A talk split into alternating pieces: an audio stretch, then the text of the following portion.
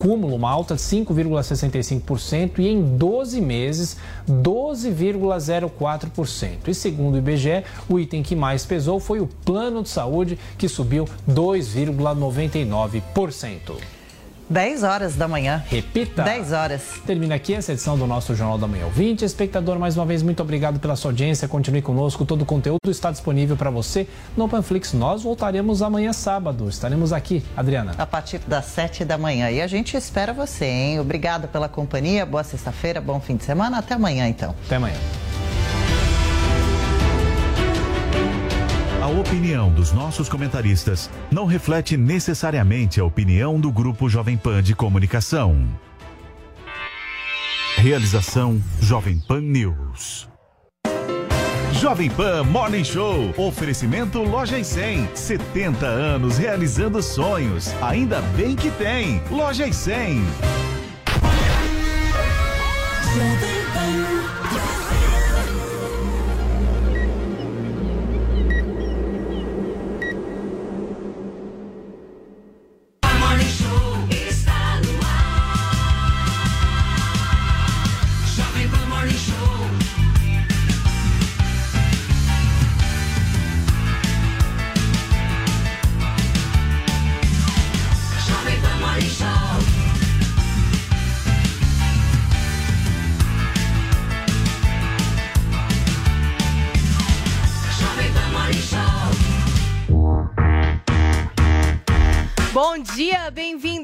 Nosso Morning Show dessa sexta-feira. E no programa de hoje, as reações em Brasília do aborto realizado por uma menina de 11 anos em Santa Catarina.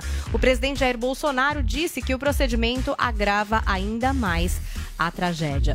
Vamos repercutir também a última pesquisa Datafolha. O levantamento mostrou uma vantagem de 19 pontos de Lula para Bolsonaro. E ainda, em o mistério em torno do desaparecimento de Ezra Miller, protagonista da série Flash. Segundo a imprensa americana, ele estaria abrigando uma mãe com três filhos em uma fazenda. Uma história muito louca que você vai conferir daqui a pouco no nosso Morning Show. E olha, a gente também vai falar de um outro assunto bastante polêmico. Vocês sabem que existe aquela banda de Korean Pop BTS. Mas antes de tudo isso, amores, lá nos anos 80 tínhamos quem? Os Menudos. E vai sair um documentário chocante hoje na HBO Max, tratando aí de abusos que aconteciam nos bastidores dessa boy band. Será que é verdade? Será que não é? Daqui a pouco aqui no nosso Morning Show, o que motivou a nossa hashtag Meu Grupo. Qual que é o seu grupo do coração? Quem poderia fazer parte aí do seu grupo? Monte a sua boy band ou a sua girl band, como as Spice Girls aí no Twitter e participe comentando todos os assuntos do nosso programa de hoje. Olha, e a gente começa o Morning Show de hoje repercutindo o aborto feito por uma menina de 11 anos em Santa Catarina e que gerou muitas reações em Brasília, inclusive com manifestação do presidente Jair Bolsonaro. A reportagem é do Vitor Hugo Salina. Em uma rede social, o deputado federal do PL do Paraná, Felipe Barros, disse ter entrado com uma ação no Conselho Nacional do Ministério Público contra a procuradora, que deu prazo para que o hospital da Universidade Federal de Santa Catarina realizasse o aborto. Estou ingressando com abuso de autoridade e denúncia no Conselho Nacional do Ministério Público contra a procuradora Daniele Cardoso Escobar, defensora de infanticídio, que emitiu a recomendação abaixo.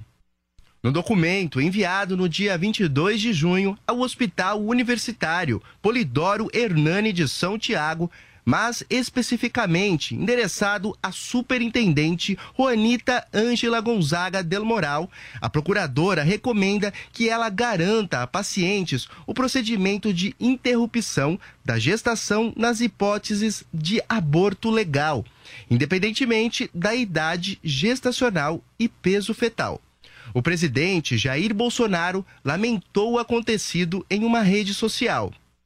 A única certeza sobre a tragédia da menina grávida de sete meses é que tanto ela quanto o bebê foram vítimas, almas inocentes, vidas que não deveriam pagar pelo que não são culpadas, mas ser protegidas do meio que vivem, da dor do trauma e do assédio maligno dos grupos pró-aborto. Segundo o presidente, o procedimento trata-se de um aumento da tragédia.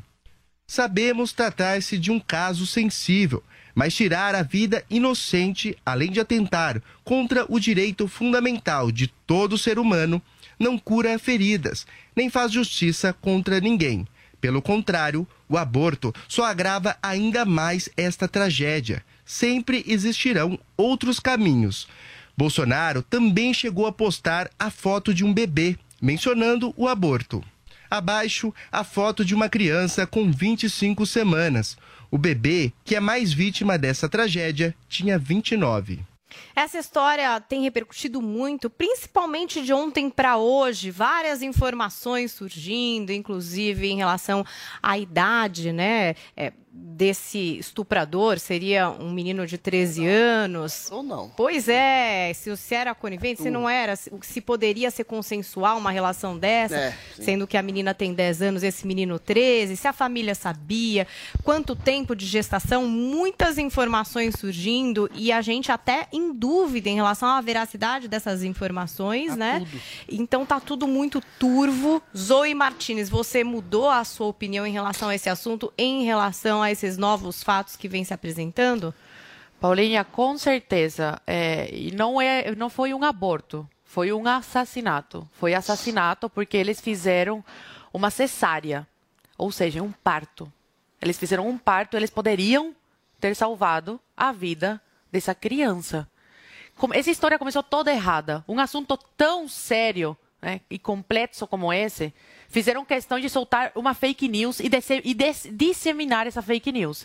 E eu, como comentarista, venho aqui a- em público pedir desculpas porque eu me deixei influenciar pelas notícias que estavam aparecendo nos jornais. A primeira coisa, falaram que era cinco meses. Não, foram sete meses. É um bebê. É um bebê, uma criança que estava dentro dessa criança. Que fizeram um uma cesárea e poderiam ter salvado a vida. São pe- pessoas na internet, várias pessoas falaram que adotariam, que se, se prestavam aí nesse papel de ajudar a criança e seu filho. Poderiam ter adotado. Não só a menina, como o filho. E mesmo assim a imprensa continuou disseminando essa fake news. Eu venho aqui em público não só pedir desculpas aos milhares de brasileiros que ficaram estarrecidos com o meu- posicionamento. Eu peço desculpas mesmo, porque a gente não está numa situação fácil aqui. A gente somos comentaristas, temos que comentar. Às vezes notícias saem de última hora e a gente precisa comentar na hora. Não, não temos, não, não podemos nos dar ao luxo de esperar mais informações para a gente Só para comentar. ressaltar, né, a- os nossos comentários movidos por essa matéria era, Intercept. gente Exatamente. E não foi. desmentida, desmentida. Exatamente. E com toda a intenção, com toda intenção de por trás dos panos fazerem o que fizeram. E deixar claro também que venho me desculpar com a juíza, porque agora É. faz sentido todo o posicionamento dela. Agora faz sentido Agora faz. por que ela se posicionou da forma que se posicionou. E os médicos, a mãe da criança, parece que levou a criança no médico para fazer o aborto e os médicos se recusaram. Os médicos primeiro foram os que se recusaram e levaram o assunto até a juíza. Então não foi a juíza que de primeira se recusou. É muita desinformação, muita desinformação com um assunto tão sério. Então foi um assassinato e as pessoas envolvidas nesse crime têm que ser investigadas e pagar. E esse jornal que disseminou essa fake news com toda a intenção, porque querem matar as, as crianças, tem que ser processados e eu quero ver o STF interferindo, porque aí não é fake news, aí é uma mentirinha do bem. Só que não é bem não, porque uma vida foi perdida, um assassinato foi cometido. Então, mais uma vez, eu venho me retratar publicamente porque eu me deixei enganar por todas, eh, por todos os jornais, todas as notícias que estavam sendo disseminadas. E só agora a verdade veio à tona. Então, como uma pessoa que ser, que tem, eh, tem um carinho, um apreço pela, pela verdade, né? Eu assumo aqui o meu erro. Mas eu sou humana, como todos somos humanos, e sou uma comentarista. Às vezes recebemos a pauta aqui de última hora, lemos nos jornais, no- a nossa opinião e, e chegamos aqui para dar a nossa opinião. Mas muitas vezes a notícia é distorcida e depois de alguns dias vem a notícia verídica. Então venho aqui me retratar mais uma vez. E assim, é, é chocante. Acho que é, chocou o Brasil. Os brasileiros estão chocados com isso. Guga Noblar, esses novos fatos que surgiram Os aí fatos. em relação à idade desse menino, em relação ao tempo da gestação, Ninguém isso confirmou muda alguma coisa da equação do Muda- direito muda dessa muito, menina de ter aí esse procedimento de aborto realizado como foi? Primeiro de tudo, essa história de que foi um garoto de 13 anos está sendo espalhada pela extrema-direita e ninguém confirmou isso. Eu acho muito estranho embarcarem como se fosse verdadeiro isso, atacando o Intercept. O Intercept eu quero saber qual foi... Peraí, Calma, peraí, deixa o Guga falar, gente. Qual foi a fake news que saiu no The Intercept?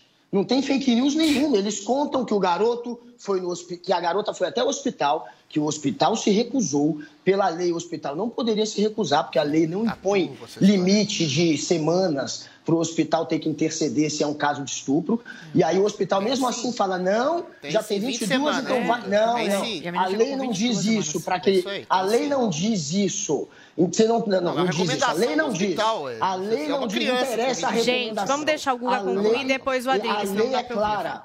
A lei é clara. Aí eles não cumpriram a lei. Aí eles mandam ela ir até uma juíza. O Intercept conta tudo isso. Ele vai até, ela vai até a juíza e a juíza enrola, bota em abrigo, segura por algumas semanas e faz comentários do tipo: se a gente tirar o bebê, o bebê vai bater o coraçãozinho dele na sua frente, você vai ver ele morreu, que é mentira. Porque não é um parto, como a Zoe falou, que é um parto que fazem, não é um parto. Quando você é um retira parto. o bebê. É uma cesárea. Você retirar um bebê você fazer uma cirurgia de retirar um bebê, primeiro, o bebê ele já sai sem batimento nenhum. Ele já induzem o bebê a sair sem batimento nenhum. e o bebê, cadáver, quando ele sai retirado dessa maneira, de isso não é um parto. O parto. Sete meses é cesárea. Abriram, abriram e tiraram o bebê. Poderiam ter salvado essa vida. Aula de biologia, primeiro ano primário. Gente, eu sei que o assunto é muito polêmico, mas vamos deixar o Guga, principalmente por ele estar por videoconferência, terminar e depois a gente volta aqui para o estúdio. Voltando, se você faz esse tipo de cirurgia que ela fez, o risco é leve. Se você vai até o momento do parto, ela correria risco de vida. Então é óbvio que você não pode deixar em risco uma criança que engravidou aos 10 anos e que não pode permitir que continue com essa gravidez sob risco da vida dela, dela morrer. Que maluquice é essa? É claro que ela tinha que tirar. E tirar o quanto antes. Quanto mais semanas você espera, mais riscos ela corre. Você quer colocar em risco essa garota? Claro que não, todo mundo aqui quer defender a vida dela, né? Então que ela faça isso o quanto antes. E agora que autorizaram, e depois, e depois do Estado segurar isso por mais duas, três semanas, enfim, é, uma juíza foi lá e deu o aval. E mesmo assim tem um monte de político urubu, oportunista, como Jair Bolsonaro e o Felipe Barros, querendo surfar nessa onda. O, o, o Bolsonaro é tão oportunista que ele fala que estão agravando essa história, os grupos pró-aborto. Ele, que é um cara que agora está amplificando isso para milhões de pessoas que não tinham ouvido falar, ele que tem um poder de influência gigante, acaba de colocar mais gente, a turba dele, contra essa menina, contra a juíza, contra quem defendeu essa questão dela constitucional, dela fazer o aborto. Simplesmente o Bolsonaro, para fazer política, porque está em campanha e porque os grupos dele estão favoráveis a isso, ele e os influenciadores dele, pelo jeito, estão todos agora fazendo esse discursinho pró, é, pró a, a, a segurar o bebê colocar a garota em risco, dizer que está gravando a tragédia. Quem está gravando a tragédia, Bolsonaro, é você que amplificou essa história, que agora acabou de expô-la ainda mais, assim como já fez a Damares, a sua ministra, junto com os assessores dela, que perseguiram é, uma garota de 10 anos que tinha sido estuprada em Pernambuco e que foi fazer um aborto. Eles fizeram uma manifestação no hospital onde ela passaria pela, pelo aborto. Simplesmente vocês perseguem quem passa por esse tipo de situação. E você está perseguindo de novo. E o Felipe Barro junto, para ganhar voto, que é outro que não sai da sombra do bolsonarismo, que não tem brilho próprio. Agora, não Vamos teve concluir, fake news. Guga. Não teve fake news. O The Intercept contou tudo isso. Contou que tinha 20, 22 semanas, que foi para o hospital, que foi para a juíza e que agora está com 29 semanas. Está tudo explicado. E se o garoto, e se essa história que não foi confirmada por ninguém, de ser um garoto de 13 anos for verdade, não muda nada. Uma garota de 10 anos foi, ele se aproveitou da ingenuidade de uma garota 13, de 10 anos. Ele, um ele estuprou uma garota de, nenhuma garota de garota 10 anos com desejo é um sexual. Todo mundo conhece uma garota de 10 anos e criança sabe que ele se aproveitou da ingenuidade. Que o garoto de é 13 maduro? anos é para se aproveitar da ingenuidade de uma garota de tá. 10 Agora é, ele se aproveitou tá. e é óbvio que a lei é diferente para quem é menor de idade. Se for verdade, uhum. ele tem que pagar com relação a lei para menor, mas tem que pagar. Agora, então, vamos ouvir o Adrilles. No meio aí da discussão, a Zoe chegou a dizer podia ter se salvado as duas vidas. Tem vários você médicos também que falam... pensa nesse sentido, Adrilles? E no seu comentário anterior, você dizia um pouco disso, dessa Sim. oportunidade Eu de sobrevida desse feto, né? Você falava sobre O isso que eu já. falei no meu comentário anterior foi o seguinte: dada o alto estágio, o, ele- o- o avançado estágio da gravidez, poderia se fazer uma cesárea, antecipar o parto. Se eventualmente a menina foi estuprada e não queria, queria nenhum tipo de relação com essa criança, poder-se-ia entregar essa criança à adoção, à fila gigantesca de adoção. Só que as novas versões, e aqui eu vou falar tudo no condicional, as novas versões do caso, turvaram mais ainda a causa. E aí eu também faço minhas as palavras da Zoe. Eu peço desculpas à juíza, porque em se percebendo essa nova versão que está sendo veiculada nas redes sociais de que a menina teria tido um relacionamento consensual completamente irresponsável, eu reitero e ratifico, completamente irresponsável com um menino de 13 anos, uma menina de 13, um menino de 13, uma menina de 11, tiveram uma relação sexual absolutamente fora do padrão normal e aceitável, e tiveram uma gravidez indesejada. Aí sim, você pode justificar a atuação e o aconselhamento de uma juíza que foi realmente ao contrário do que eu disse aqui, madura, em dizer, olha, você pode eventualmente querer ter essa criança, você pode eventualmente escolher o, o- o- o nome dessa criança junto com o pai dessa criança, caso, novamente, na condicional, ela tenha tido uma relação consensual com um garoto também irresponsável de 13 anos, porque você vai preservar a vida dessa criança. Realmente, a menina corria, corria um, um sério risco de vida. Mas você, aos seis, sete meses de gestação, você fazer um aborto ou uma cesárea, Guga Noblar, dá na mesma. O que, que vai acontecer? ignorante. Peraí, agora você espera. Não fala o que, que vai acontecer se você eventualmente abortar um feto de sete meses? Você vai matar no ventre da mãe uma criança, uma criança, um bebê de sete Nunca meses, leu. e vai dar à luz através da cesariana a um cadáver. Isso é pior que aborto. Isso é assassinato. Puro e simples. E o que que levou a, a que, as autor- a- que a- que os médicos cometessem esse assassinato? A versão turva, ignominiosa, asquerosa, abjeta do Intercept Brasil, que de alguma forma, não mentindo ah, ostensivamente, surrupiou fatos para dar a entender que a juíza teria impedido um aborto de uma criança que foi continuamente o vídeo, estuprada Adriles? por um adulto. Mas, Adriles, Ou o seja, vídeo, se você faz toda essa versão absolutamente vídeo, amigo. artificiosa, escamoteando fatos, bobagem, você dá a entender, primeiro, matéria, que a juíza é um monstro que queria aproximar uma criança de seu abusador, o tá que a juíza impediu a menina de, de, de, de estabelecer uma saúde porque corria risco de vida. O- Simplesmente a juíza queria que a menina tivesse uma criança com a, a respectiva a, a- anuência do pai, que seria outro garoto, uma criança também de 13 anos, e que essa criança eventualmente pudesse ser viva, ser entregue à adoção, ou mesmo ficar aos 13 já cuidados da avó, da mãe. Ou seja, com 10. o que que está por trás disso?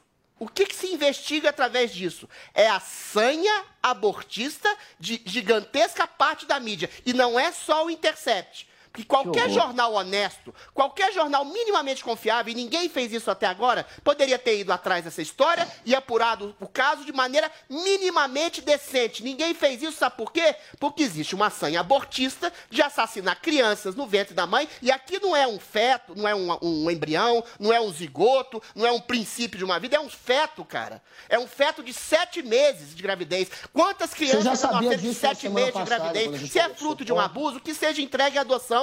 Tem- Dá na mesma tinha fazer um querendo Dá na mesma fazer um- um- uma cesariana, a criança vai nascer viva. Assassinaram uma criança. A, a história é bastante essa. Cara, Assassinaram uma criança mesmo por causa de uma versão turva, ignominiosa, mentirosa e assassina da imprensa. A Posso imprensa foi que tá leniente, mentindo? covarde e canalha. Eu nunca mais. Canalha eu é admito que eu nunca mais confio numa única notícia da imprensa brasileira. Eles não fazem jornalismo, eles fazem militância. E nesse caso fizeram militância em prol da morte de uma criança. Pode falar, piada, Guga. velho. Piada Que você, querendo Gente, explicar o assassinato. calma, calma. Eu sei que o assunto que é tinha- sensível, mas vamos ouvir cada um para o nosso público também poder acompanhar. O Guga e depois a Zoe. A única informação que o Intercept supostamente não deu, porque ninguém sabe se é verdade, é que teria então, ué. sido um garoto de 13 anos. E aí ele tá dando esse showzinho. Ele sabia que tinham 29 semanas já. Ele sabia que a, o que a juíza falou. É só vocês verem o vídeo. O The Intercept não foi só a matéria que chocou. Foi o vídeo. Eles publicaram o vídeo da juíza conversando Sim, com a querido, garota. mas se eventualmente Basta- houve uma peraí, criança de peraí, 13 anos envolvida e se foi consensual, muda completamente. Você não Peraí, percebe? só posso perguntar uma coisa É pra muito todos fácil, vocês, calma, tá? Adriles. Rapidinho. Você falou, se foi uma relação consensual. Você acha que uma criança de 10 anos 10 é não ridículo, pode não ter é, esse princípio Consensual. da consensualidade sexual? Então 13? não Mas é é, de fato um abuso. Eu sei que é diferente, Não, é um eu entendo o que você está De 13 dizendo. Mas E de querendo 13 anos? dizer.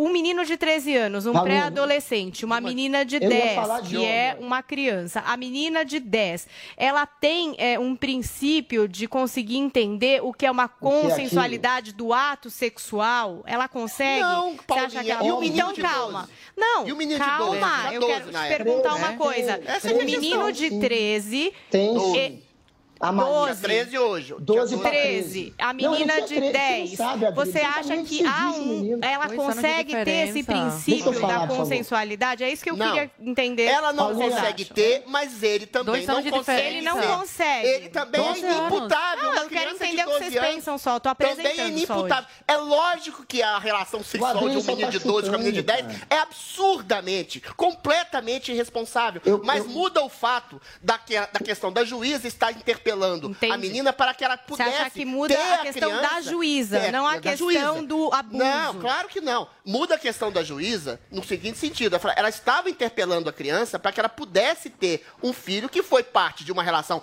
absolutamente irresponsável, é bom frisar isso, mas consensual Que é relação, parte. velho? Então, essa dá, criança cara é poderia ser criada, inclusive, não só pela menina, mas Cara, pela mãe se menina, existe. pela avó. Tudo bem. Ou seja, Agora agora você vamos fazer uma um apologia a pro aborto em nome disso tudo é apologia a assassinato. Ok, Guga, o que é que você acha?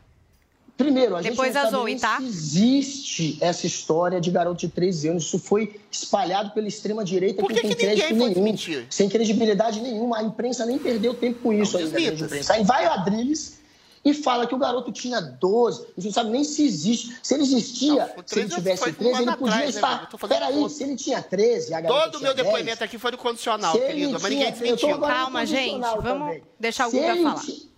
Olha como é que o cara é leviano. Ele tinha 12, a gente não sabe se o garoto existe. Se ele existia e tinha 13, ele podia até estar mais próximo do 14 e ela com 10. Mas ele Mas já você quer tá colocar o garoto. Mas olha como é que o Adriles é, gente. Olha a malícia. Ele quer diminuir a idade do garoto para colocar Ah, os 13, dois numa 12, equivalência. diferença Porque ele quer passar pano. Isso é passada de pano pro Peraí, menino. peraí, deixa eu terminar pra Não, passar peraí. pano pra juíza. Passar pano pra essa história. Não tem como, é só houve você ver essa o versão, vídeo. a juíza não tem culpa e Você- foi muito a responsável. versão- é o contrário a que você está versão é falando. a Gente, vamos terminar Ai. o Guga e depois a Zoe. A versão é a seguinte: uma garota de 11 anos, de 10, apareceu grávida. É, com 11, ela tentou tirar quando acabou de fazer 11. O Estado não permitiu, mesmo indo contra a lei que o Estado deveria garantir. Ah, o, hospital primeiro foi- foram os 22 médicos que, que, que foram contra a lei. Depois foi a juíza colocando ela no abrigo, tirando da mãe. E numa conversa de vídeo, falando para ela. Se você tirar o bebê, você vai ver o batimento dele, você vai ver o bebê morrer na sua frente. Falando esse tipo de, de, de colocação absurda que sequer é verdade, para espantar a menina e induzi-la até o filho. E perguntando, você não suportaria, você não suportaria ficar com esse bebê mais um tempo? Uma criança que está carregando um filho que não quer, que quer tirar e que foi é, que, e que veio a partir de uma relação não consensual. Ela com 10 anos Ninguém não tem sabe disso, como Guga. Volto a sabe a mãe e ela garantem e ela tem 10 anos. É imbecil, é lógico que, que não é consensual uma garota de 10 Vamos anos terminar, engravidar. Guga, pra é um passar pra Zoe. absurdo você supor que uma garota de 10 anos Então você acha normal? Você acha normal ter Deixa eu fazer uma pergunta. Guga. Vamos Você acha deixar o normal Guga ter abortado uma terminar. criança? Tira todas as versões. Só Você acha terminar. normal Não, não. ter abortado um feto de sete Não meses? muda. Pra, pra você é legal isso? Não muda. Não, não é legal, Muda é péssimo, totalmente, mas é a situação completamente Sete necessária meses pra você tira a criança, você entrega pra adoção. Eu quero- ponto. Não, Aí não é versão mais. importante- Sete o meses mais é um bebê com cabeça, tronco, importante- membro, cérebro, chora. O- Sete meses tem várias mais crianças que nascem. Você acha é você normal preservar. tirar do ventre da mãe uma pra criança você e matar? tirar- Pô, Guga, se pelo desse pra amor de você Deus. tirar ele com vida, ele Isso não é versão, mãe. Vamos deixar o. Guga só concluir e depois a Só para concluir, gente. essa garota foi vítima do Estado, Mudou que já. foi, que foi burocrático e que foi um Estado fundamentalista, uma juíza Isso, que fundamentalista preferiu, é matar e, criança que no preferiu seguir, favor. Que preferiu seguir como segue o Adrilles, é, uma, uma, uma intenção, uma narrativa mais religiosa, que Não tem é mais a ver, enfim, com a, Cara, com é uma que que criança. É uma criança de sete meses, é uma vida. Eu também acho péssimo. religião. Gente, eu vou passar pra Zoe, tá? Porque tá muito difícil aqui falar com É, vocês. Eu sei que o assunto é sensível, que vocês discordam nesse assunto. Esse é o objetivo do programa. Se a gente não deixar as pessoas falarem, vai ser complicado. Zoe, por favor. Não, a vida dessa menina já foi marcada, já, já vai ser uma mancha assim na vida dela para sempre, né? Ela vai lembrar de- dessa, dessa situação para o resto da vida e ainda vai saber do filho, né, que o Estado matou, que a negligência de várias pessoas fizeram com que essa criança morresse. O dano já está feito na vida dessa criança por causa do, do estupro. Agora, era uma vida de sete meses. Fizeram uma cesárea.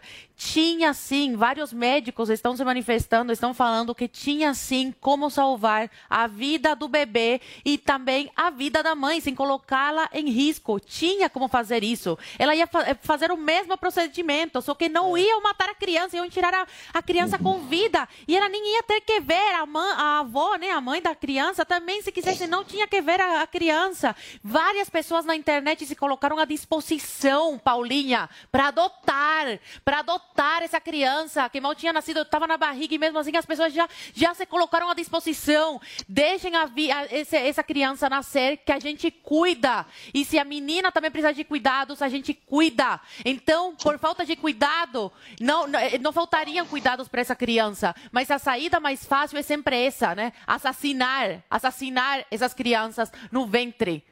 Não, tinham outras saídas, só que o Estado quis fazer isso e com conivência da imprensa, porque só depois, olha que curioso, Adriles, só depois do aborto É. é, que as notícias verídicas começaram a aparecer. notícia Por que será? A Porque se tivessem saído antes, Parabéns, mídia. se as notícias verídicas Parabéns. tivessem saído antes, esse assassinato não teria acontecido. Parabéns é a à mídia omissa verídica? e vagabunda que matou uma criança no ventre Olha, de sete meses. Aqui a direção tá opostos, dando pelo 20 amor de Deus, segundos só pro Guga concluir. Não vamos interromper pra gente poder girar o assunto aqui no Morning. Guga, 20 segundos, tá? Rapidinho.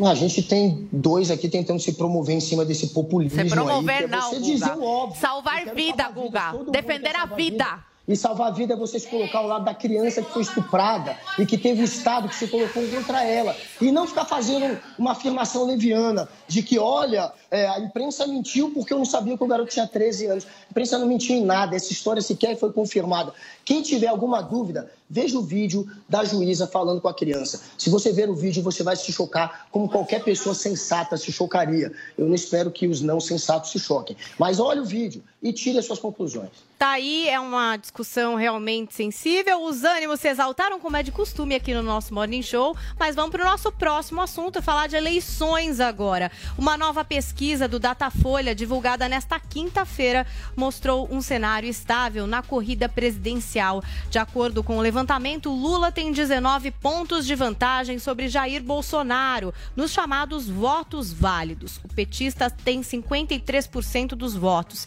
Vamos aos números completos da pesquisa estimulada em primeiro turno. Lula, 47%, Bolsonaro, 28%, Ciro Gomes, 8%, André Janones, 2%, Simone Tebet, Pablo Marçal e Vera Lúcia com 1%. Os demais candidatos não pontuaram. Já no segundo turno, Lula aparece com 57% contra 34% de Jair Bolsonaro. O Datafolha ouviu 2.556 eleitores em 181 cidades nos dias 22 e 23 de junho. A margem de erro da pesquisa registrada no TSE sob o número 09088-2022 é de dois pontos para mais ou para menos. Inclusive, eu estava lendo essa manhã a Mônica Bergamo, que dá aqui uma informação de que ministros do governo seguem acreditando que a principal justificativa para o desempenho ruim do presidente seria o aumento explosivo do preço dos combustíveis, que acaba impactando na economia, inclusive descartando essa questão da prisão do ex-ministro da Educação, Milton Ribeiro, como algo que possa é, interferir aí nessa pesquisa. Você acha que é isso mesmo, Adriles? Apesar de que eu sei que você não confia muito no Datafolha. Bom, Não a, sei. a maior parte do meu comentário é uma ressalva ao Datafolha, né? E é o encantamento e o deslumbramento que nós, da imprensa, temos ainda com a Folha de São Paulo, pela tradição do passado jornalístico muito sério. A Folha de São Paulo foi um jornal que eu lia. Eu li o Paulo França, eu li o Otto Lara Rezende, li o Milô Fernandes, muita gente passou pela Folha de São Paulo e era realmente o maior jornal do país e deixou de ser. Deixou de ser porque virou um órgão militante de esquerda e abandonou o jornalismo em nome de um tipo de militância ideológica sociopolítica contra um presidente e a favor de um ladrão, que é Lula. Então, assim, é claro que uma empresa de comunicação que tem um órgão de pesquisa, uma coisa está atrelada à outra, e é lógico que pelas perguntas, pela tendenciosidade dos questionamentos aos eleitores, isso já foi demonstrado, traduzido. Ah, o que você acha de votar num cara que eventualmente fez uma gestão pavorosa na pandemia, que ataca as instituições? Ou seja, você cria uma, uma tendenciosidade que leva ao número bastante impreciso. E até porque ele não vai ter lá na frente, daqui a pouco, nenhum tipo de aferição, só na eleição. E, coincidentemente, o Datafolha vai ajustando seus números às vésperas da eleição, sempre com um número que realmente recorre ser o verdadeiro. Agora, não vou negar também que o aumento dos combustíveis, que eventualmente isso pode prejudicar bastante a candidatura do Bolsonaro, pode ter estagnado. Agora, tem várias variáveis também, né? Ah, existe uma potencialidade grande de um eleitorado enrustido do Bolsonaro, que não é captado pelas pesquisas, por óbvio também, porque o Bolsonaro é atacado dia e noite, diuturnamente, pela mídia, pela Globo, pela Folha, pelo Estadão, por todo mundo, a não ser por órgãos mais independentes que dão espaço e pluralidade a todas as vozes, como a Jovem Pan, inclusive. Então, isso é claro que afeta e constrange uma boa parte do eleitorado. No mais, o que, que eu posso dizer dessa pesquisa? Existe uma polarização, e isso assim é uníssono entre Lula e Bolsonaro. Não há a menor possibilidade para a terceira via. Simone Tebet está mais morta que o João Dória, tem 1%, não consegue sair disso. Já teve inserção do PMDB, já teve ela dando entrevista, já tem a mídia fazendo ostensiva propaganda para ela e também não consegue ressuscitar. Está empatada com o Pablo Marçal. Ou seja, é Lula e Bolsonaro, a gente tem que ver os caminhos da campanha. Essa é uma campanha muito difusa, muito esquisita, em que o próprio órgão eleitoral, o próprio Justiça Eleitoral, quer dizer, se conforma, que comporta como um ator político. As pesquisas,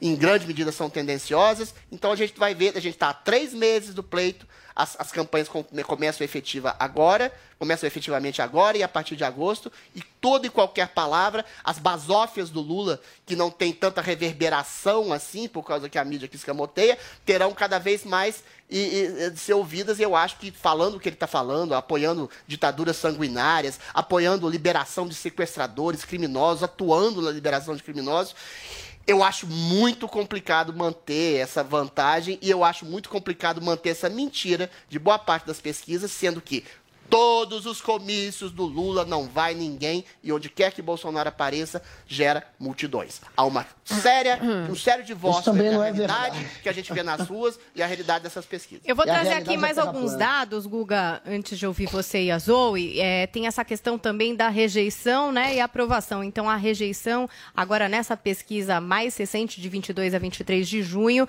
está em 47% a rejeição a Bolsonaro. Não é 55. Verdade? E 47 agora estava em 55. 48, o que é basicamente Não, a mesma coisa. A gente tem também aqui os que acham o governo Bolsonaro 55. regular, 27, 26%, e também quem acha que faz um governo ótimo ou bom, de 25 para 26%.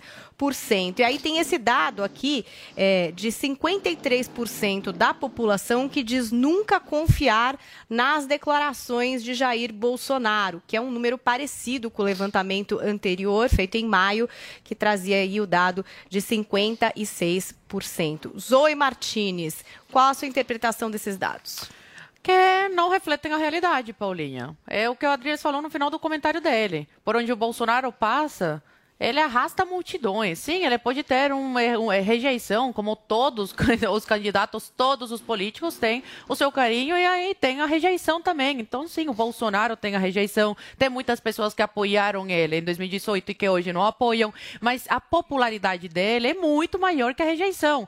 O Lula, por onde passa, só arrasta baias. Né? São três, meia dúzia de gatos pingados que acompanham o Lula. Ele não tem coragem de dar a cara, a tapa, de ir às ruas e conversar com as pessoas pessoas como o Bolsonaro vai. O Lula vai sempre com escoltas, cheios de escoltas, não chega muito perto das pessoas, por que não? Se ele é o preferido das pesquisas. Mas concordo com a Adriles também na questão que, nesse ano eleitoral, eh, vai interferir muito a questão econômica, né? principalmente os combustíveis. Então, isso eh, vai ser um ponto fundamental que o Bolsonaro vai ter né, que fazer alguma coisa e já está fazendo, o Ministério da Economia já está agindo né, para ver de que forma, que medidas eles vão adotar, já adotaram várias, né, tiraram, abaixaram impostos, eh, o desemprego está diminuindo, então tem várias medidas. Agora cabe ao governo, cabe ao Bolsonaro, nesse período eleitoral, que ele vai ter tempo de TV, trazer todas essas coisas, trazer os pontos né, positivos do governo, o que ele está fazendo e as coisas que ele não está conseguindo mudar porque não dependem só dele. Então tem muita água para rolar ainda, faltam três meses, são três meses e, e alguns dias, né, para a eleição. Então tem muita coisa que vai mudar aí ainda. É, vem os, os debates presidenciais, vem uma série de coisas que vão, vai ser fundamental aí para a eleição em outubro. Agora, uma coisa é certa, está polarizado e tanto, tanto é que a Simone Tebet teve umas semanas atrás que já falou, Caiu. se caso eu não chegar ao segundo turno, e é lógico que não vai chegar, tá aí com 1% dos votos, não consegue sair com um, 1% de intenção de votos, ela falou que caso ela não chegue ao segundo turno, o candidato que vai apoiar é o Lula. e o Ciro vai sair do país, como sempre faz, para não ter que se posicionar. e então sabemos muito bem, quando a pessoa aí senta, para que lado ela cai. Então, é uma eleição polarizada entre direita e esquerda, entre a extrema esquerda, né? a, a esquerda corrupta, que esteve no, no, no governo por mais de por 14 anos, que financiou ditaduras, que mandou dinheiro para ditaduras, ao invés de melhorar aqui a vida das pessoas, que tornou as pessoas dependentes do Estado com seus milhares de, de auxílios, ao invés de dar emprego, de melhorar, né, de incentivar o empreendedorismo, que esse sim geram empregos e riquezas. Então as pessoas aí vai ser uma eleição que eu falo que é a mais fácil. É a eleição mais fácil, porque de um lado tem a pessoa que quer desenvolver o país, que apoia os, os empresários, que apoia os empreendedores, que apoia a democracia, a liberdade, que joga entre as quatro linhas da Constituição, que é contra ditaduras, que é contra a corrupção, tanto que a figura do Bolsonaro até agora não conseguiram achar nada contra ele, senão ele já estaria destituído. E do outro lado tem o mais corrupto da história do país, que foi condenado em todas as instâncias por mais de 10 desembargadores e que saiu por aí pelas brechas, né, as lacunas da lei. Infelizmente, é isso que, que a gente tem aí no, no cenário político. Um ex-presidiário podendo concorrer aí à eleição. É uma piada. Olha, mais dados aqui da Datafolha. A gente tem o Lula com larga vantagem na região Nordeste, tem 59% da intenção de voto contra 19% do Bolsonaro. E o Bolsonaro liderando entre os evangélicos. Aí é, a gente tem o dado do Bolsonaro com essa liderança é, entre os evangélicos. O que é que você acha, Guga?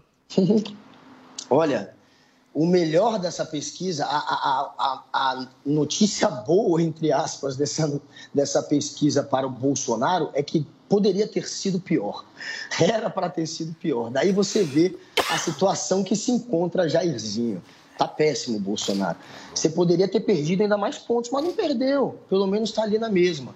Continua ali na casa dos 20 pontos atrás do Lula. Agora eu vou perguntar aqui para o Adriles. O Adriles ele quer dizer que a pesquisa é induzida. O que resta É. para o Bolsonaro é dizer que é tudo induzido, que é tudo uma não, não, conspiração. Não, é disso, me disse, não. A Tá pesquisa não questionário. tem. Tem o questionário do Aí, Datafolha. eu vou perguntar então para o é Adriles, qual, que é qual é a primeira pergunta que é feita pelo questionário do Datafolha? Primeira de todas, antes de você induzir, portanto, com novas perguntas. Qual que é, você sabe? Querido, Claro eu já sabe, vi é vários questionários retórica. da Datafolha. Todos voltar. são, são, são absolutamente tendenciosos Adriles, contra o governo. Todos. A primeira pergunta que é feita, só para baixar a bola do, do Adriles, é em quem você votaria, sem apresentar uma lista. Pergunta de pesquisa Mentira, espontânea. A primeira série de de questionamentos indutivos. Primeira de todas. Se você não uma sabe, série eu de sei. questionamentos indutivos. Então você vai atrás. Eu te perguntei, você sabe? Você não sabia, agora eu tô te ensinando. Série de a primeira. Te mando pergunta- depois todos os documentos. a primeira pergunta que é feita é a, é a espontânea, em quem você votaria. E o Lula está com Espontânea. 37. Espontânea. A Espontânea, sem induzida tem uma a série de questionamentos Peraí, peraí. Adriles. Olha só como você está tão capcioso quanto o a. Datafolha. Baixa Ah, a bolinha. de Eu Deus. estou explicando. A primeira pergunta é simples. Em quem você votaria? É sem muito dizer nada, sem sequer apresentar uma lista. Espontânea nem Você fala o que apareceu você nos dados quer. que a Paulinha trouxe Você aqui, fala Chuchu. o que você... Peraí, Adris, para de atrapalhar. Você, você viu que se você não sabe, ouve. Aí você pergunta espontaneamente em quem você vota, sem sequer apresentar uma lista. Você fala o que você quiser. Lula É tem acabei de falar. 37, Lula tem 37, Bolsonaro tem 25. Ou seja, Lula está na casa dos 40, continua na confortavelmente Isso, partindo devem de ter feito 40 lá no pontos. Carandiru. Lá que, Confortavelmente, tá na USP, partindo na dos 40. PUC, na redação da Já, calma, gente, calma. Vamos à realidade. Já Bolsonaro. Ah, tá Guga, eu não vou com discutir 25 ficção com pontos. você. Você fala sozinho, 25 entendeu? pontos. Então deixa eu falar sozinho. Fala aí, fala o aí. Datafolha- Ficção científica de Guga Noblar. Vai lá. é, o Datafolha é uma Datafolha ficção pra mim é científica. ficção, O que, que acredita o Adriles? No Datapovo. O Datapovo, as Isso pessoas aí, na rua. gente, Sabe o que aconteceu semana passada? Pesquisa numérica da Datafolha, Ele não, vê... é, é simples Peraí, assim. Adriles, calma. Semana passada o Lula estava em Natal. Ele fez um, um, um evento Ah, Natal. você mandou uma um foto vídeo. fake pra gente, um né? É uma um foto que foi Milhões de desmascarada pessoas. pela mídia, agora de pessoas. que triplicar. Mandou a- foto antiga. foto O do Guga Noblar, Sticker. telespectador, manda foto, Foto do antiga de Ricardo 2016. Aquela foto fake que você mandou. Ah, legal. Calma, gente. Ninguém consegue ouvir. Eu peço pra você que tá em casa. Coisa feia. Peço pra você que tá em casa, dá um Google, Ricardo Stucker. Guga mandou uma foto de fake. Lula Vamos ouvir, vamos ouvir, Já gente. tô dizendo, a- tô pedindo pra você que tá em casa, que ninguém é Natal grande. também, Precisa ganhar no grito. Dá um Google e vê. Lula em Natal. Era fake. imagens. Foi comprovado que era foto antiga, Ricardo de Stucker, Deus. baixa a bolinha. Dá um Google, Não, qualquer pegaram um na sua casa. e Outro print. Detalhe. olha, peraí, peraí, que aqui a gente tem o aí. VAR, entendeu? Ó, o VAR, porque falar, parece que o, ó, tem um tweet de quem? Flávio Bolsonaro postou um tweet aqui sobre Não o Datafolha. Datafolha, pode confiar?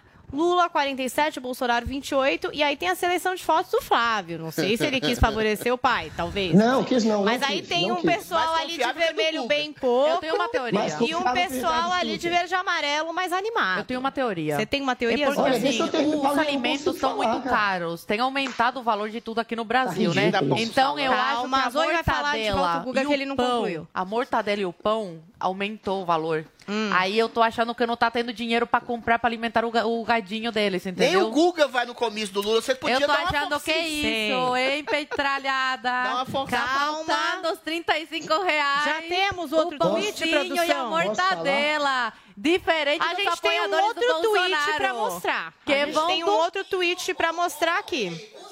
Do Bolsonaro vão pra manifestação domingo. Por quê? Porque dia de semana vão trabalhar, Calma, os outros não. Zoe. Calma, que Calma, temos um aí, tweet de Luiz. Inácio Lula da. Silva dizendo, apesar de um mês de propaganda na TV e de uma enxurrada de fake news do bolsonarismo Ah. na internet, a nova pesquisa mostra mais uma vez que o povo brasileiro quer se ver livre É isso aí. Posso deste terminar, governo trágico, disse o Com Lula. certeza. Faz sentido É. isso. Guga? Vai assistir na casa dele. Agora vamos deixar ele falar, gente. Fantástico. Dá. Ninguém quer deixar o Guga falar aqui, né? estão Por que será? desesperados. Então vamos Tá um desespero muito feio, gente. Ouve. Tô, tô. Ouve, só porque você não sabia qual que era a pergunta da espontânea. Vamos lá, gente. O Bolsonaro, de fato, ele tá há um mês aparecendo na televisão. Tá até tendo uma briga na, na campanha dele, porque Flávio Bolsonaro quer fazer uma campanha mais estilo política moldes antigos e Carluxo que é uma coisa mais radical. No meio dessa briga, Michele Bolsonaro abandonou a campanha. Não quer ficar no tiroteio dos irmãos, não vai mais aparecer. Porém, Bolsonaro está aparecendo como se fosse Bolsonaro Paz Amor, querendo conversar com as pessoas.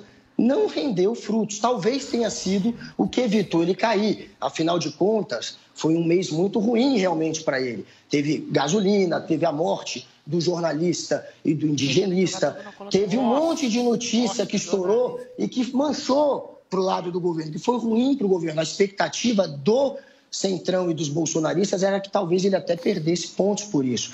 Ele não perdeu, talvez, pelas inserções. Ele empatou, está na mesma. Ou seja, ainda perde no primeiro turno, segundo os votos válidos, se a eleição fosse hoje. Para tentar reverter isso, O desespero é tão grande e o Bolsonaro confia tanto nas pesquisas, sabe tanto que está atrás, que agora ele vai para tudo ou nada. Ele vai fazer o voucher caminhoneiro, vai tentar dar 60 litros de gasolina de diesel Ah, para o caminhoneiro por mês. caminhoneiro é- Ele vai tentar dar dinheiro direto para o eleitor, vai tentar aumentar o Auxílio Brasil e vai tentar dar um auxílio gás, vai tentar jogar, injetar dinheiro no eleitor, diretamente para o eleitor. Datafolha tá pra pautando Calma, vamos concluir, Guga, que o e quer todas as responder, já pesquisas percebeu. estão pautando o Bolsonaro. E o Bolsonaro, que é esse liberal, que segundo a Zoe defende o Estado liberal, ele agora vai fazer o que a Zoe estava criticando, que é criar uma dependência ainda maior das pessoas com o Estado ao custo de 30 bilhões que vai custar isso tudo, esse pacotão de bondade. E esse dinheiro, claro, vai ter que ficar acima do teto. Ele já estourou o teto,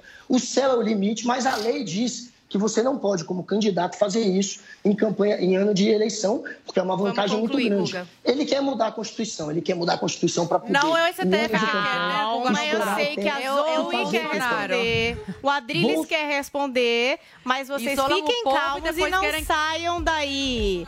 A gente vai voltar depois do break, vocês vão ouvir a Zoe e o Adriles respondendo pro Guga daqui a pouco.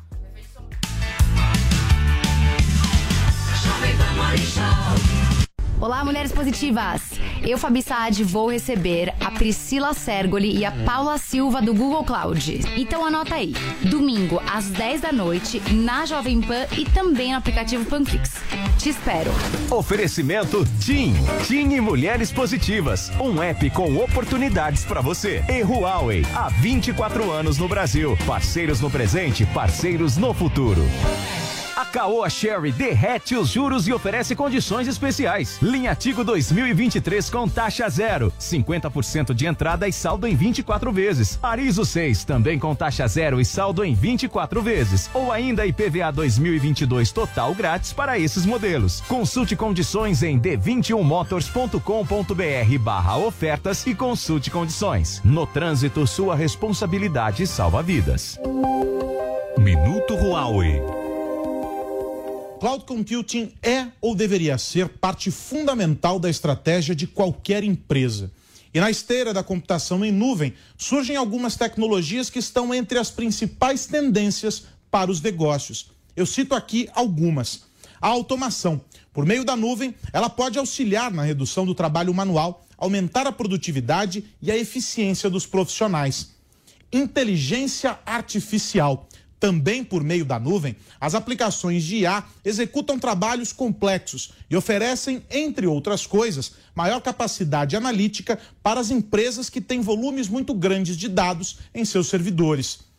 IoT, ou Internet das Coisas, é a conectividade em diversos dispositivos. Por meio da nuvem, qualquer aparelho pode ser gerenciado à distância. De mesmo modo, qualquer profissional, em qualquer lugar, pode se conectar aos servidores da empresa e acessar informações importantes para o trabalho, sem interrupções. Automação, inteligência artificial e IoT são apenas alguns exemplos de transformações por meio da nuvem. Você já preparou a sua empresa para essa realidade? Oferecimento Huawei. Há 24 anos no Brasil. Parceiros no presente, parceiros no futuro. Jovem Pan Morning Show.